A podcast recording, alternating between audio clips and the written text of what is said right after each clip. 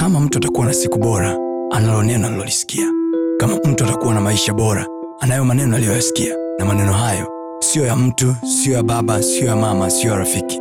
Bali ni maneno yatokayo kwa mungu mwenyewe ambaye akisema kila alichokisema ana uwezo wa kutimiza.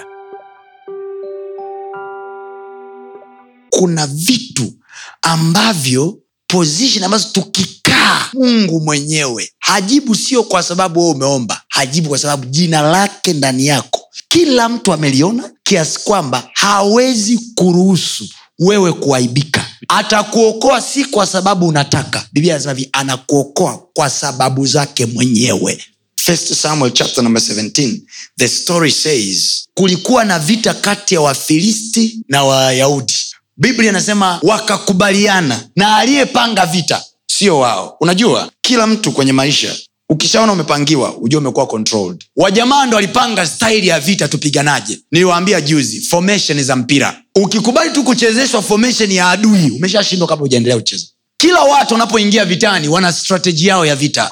Goliati akasema "Ah, hatuhitaji mje wengi. Hii tunapigana kwa staili hii. Nyinyi leteni mtu apigane na mimi. Akinishinda tumepigwa goliati akaongeza value akaongeza thamani ya nguvu zake akaanza kumtukana na mungu. Mungu ambaye wao kwenye amri zao kumi wameambiwa hivi usiitaje bure. Jina la bwana mungu wako siku ukilitaja umekwenda. Hapo anasikia jamaa anamtukana. Hawa watu waliambiwa amepiga majeshi. Wanaambiwa huyu mungu. Bahari iligawanyika. Waliambiwa hivi msilitaji bure jina lake. Alafu ndo nyinyi mnasikia anatukana. Ah! ni sawasawa siku ile ambapo sanduku la agani mtu aliyelishika vibaya? Alianguka gafla akafa. Alafu nyinyi siku hiyo mnaenda nalo vitani kupigana. Mkiamini kwamba kwa kuwa mmelibeba mtawapiga maadui zenu vya kutosha. Halafu mnafika vitani. Mnapokea kichapo hevi. Katikati ya kichapo wadau wanalishika sanduku la agano. Enehau wanaliweka kwenye tololi lao. Wanaenda nalo. "Ah! kama limetekwa sanduku. Si tunatoboa? Biblia anasema walirudi wote nyumbani kwao. Kila mtu akakaa na mke wake ndani. Bwana alisikia watoto wake wamekufa akawa ametulia. Aliposikia sanduku la agano limetekwa kafa. Sasa kama sanduku limetekwa si tunatobolea wapi? Kama mungu karuhusu kutekwa katiwa roba wamempeleka utumwani. Na na uone wale jamaa walivyokuwa na jeuri mbaya. Hawakumchukua askari yoyote. Walipoona tu wamechukua sanduku la agano wakaja basi. Tushawapiga. Waliondoka vita iliishia pale kwa sababu wao wenyewe wana waizi walipoona tu sanduku la agano limetekwa nguvu za kupigana zikaisha. Waliweka silaha chini wasa tumeshindwa biblia inasema wajamaa walivyolichukua sanduku la agano wakalipeleka kwenye nyumba ya mungu wao dagon telling their god. You have arrested the god of israel. Haya, umemkamata mungu wa israel umemweza. Mungu akasema mimi na watu wangu ni vitu viwili tofauti kuwapiga wao but not me. Mnaweza kuwashinda wao lakini sio mimi.